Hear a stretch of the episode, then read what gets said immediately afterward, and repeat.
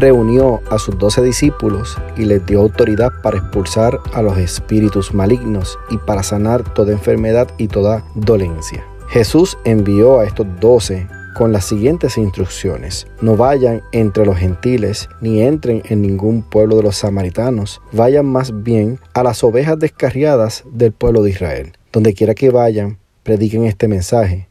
El reino de los cielos está cerca. Sanen a los enfermos, resuciten a los muertos, limpien. Vemos evidentemente que Jesús envía a sus discípulos con una tarea específica. En otras palabras, Jesús reconocía las capacidades espirituales de sus discípulos. Y es que el discipulador siempre reconoce la capacidad espiritual de cada discípulo y él siempre va a ser enviado según su capacidad. El número 10 es se deja disciplinar de su maestro. Mateo 16, 17 y 23. Dichoso tú, Simón, hijo de Jonás, le dijo Jesús, porque eso no te lo reveló ningún mortal, sino mi Padre que está en los cielos. Jesús se volvió y le dijo a Pedro, Aléjate de mí, Satanás, ¿quieres hacerme tropezar? ¿No piensas en las cosas de Dios, sino en las cosas de los hombres? Vemos estos dos versículos que ah, vemos en el primero una afirmación y vemos en el segundo una reprensión. Este evidentemente fue Jesús junto con su discípulo Pedro.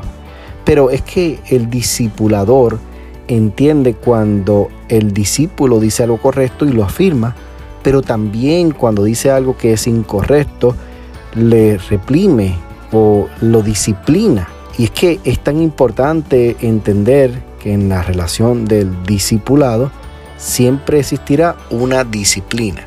Y esta disciplina no es para empeorar o no es para alejarnos, sino más bien para siempre, siempre sacar lo mejor de cada uno de nosotros. Y por último, la relación con su maestro es hasta el final. Juan 13.1. Se acercaba la fiesta de las Pascuas. Jesús sabía que le había llegado la hora de abandonar este mundo para volver al Padre y habiendo amado a los suyos que estaban en el mundo, los amó hasta el final. Es tan importante que la relación del discipulador con el discípulo es un compromiso de vida. En otras palabras, es hasta el fin. Así que cuando seleccionamos a ese discipulador, cada discípulo debe entender que esta relación es para siempre. No importa que no estén cerca, pero siempre es una relación que perdura para siempre.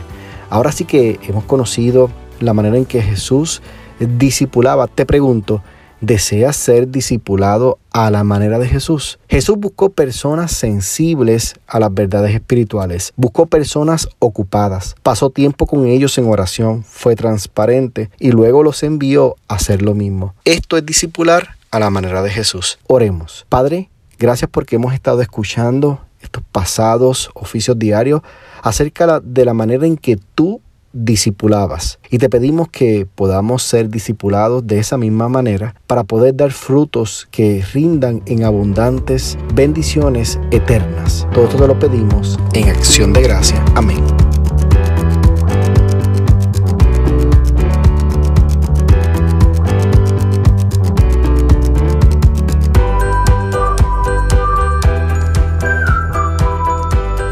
Gracias mis queridos hermanos por estar este tiempo conmigo en este oficio diario.